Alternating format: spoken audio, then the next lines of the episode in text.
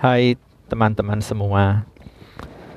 Ya, saya ingin bercerita kali ini mengenai sebuah layanan baru terkait gudang yang disebut fulfillment.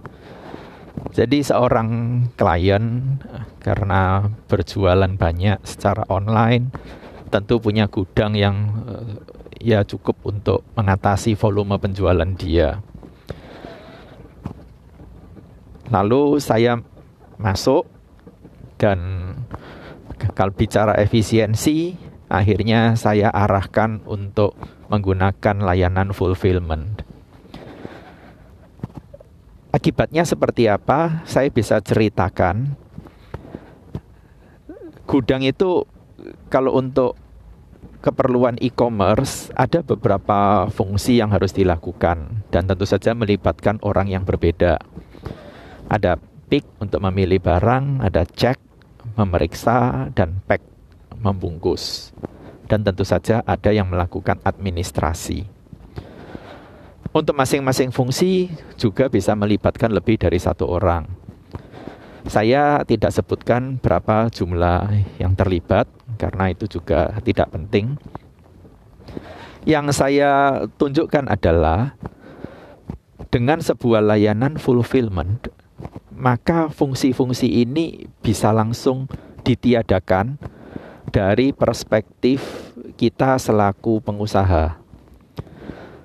Jadi praktis orang-orang ini sudah nggak dipakai keluar dari perusahaan dan untuk kebutuhan pengusaha sudah ada layanan fulfillment yang memang tetap melakukan hal-hal tadi, tapi dengan mekanisme yang lebih canggih, yang lebih otomatis, melibatkan automation, melibatkan software, inventory management, dan lain-lain, dengan tingkat kesalahan jauh lebih kecil.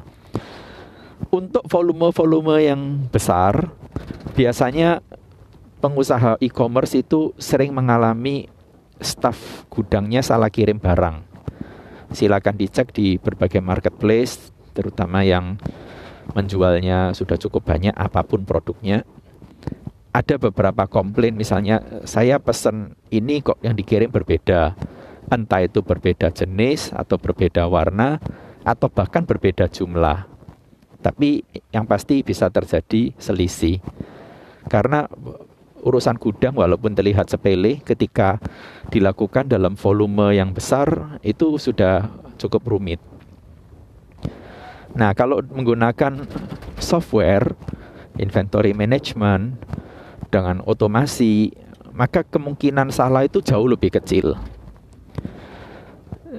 Jadi untuk pengusaha eh, sudah dihitung bareng-bareng dengan adanya layanan fulfillment, biaya urusan gudang dia turun lebih dari setengah.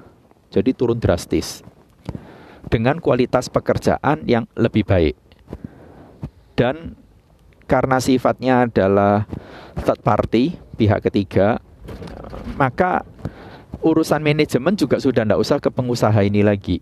Pengusaha sudah tahu beres. Jadi cukup banyak fungsi yang sudah diambil alih.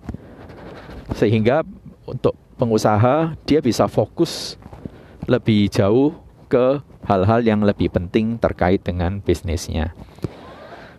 Nah, ini yang disebut bisnis proses outsourcing.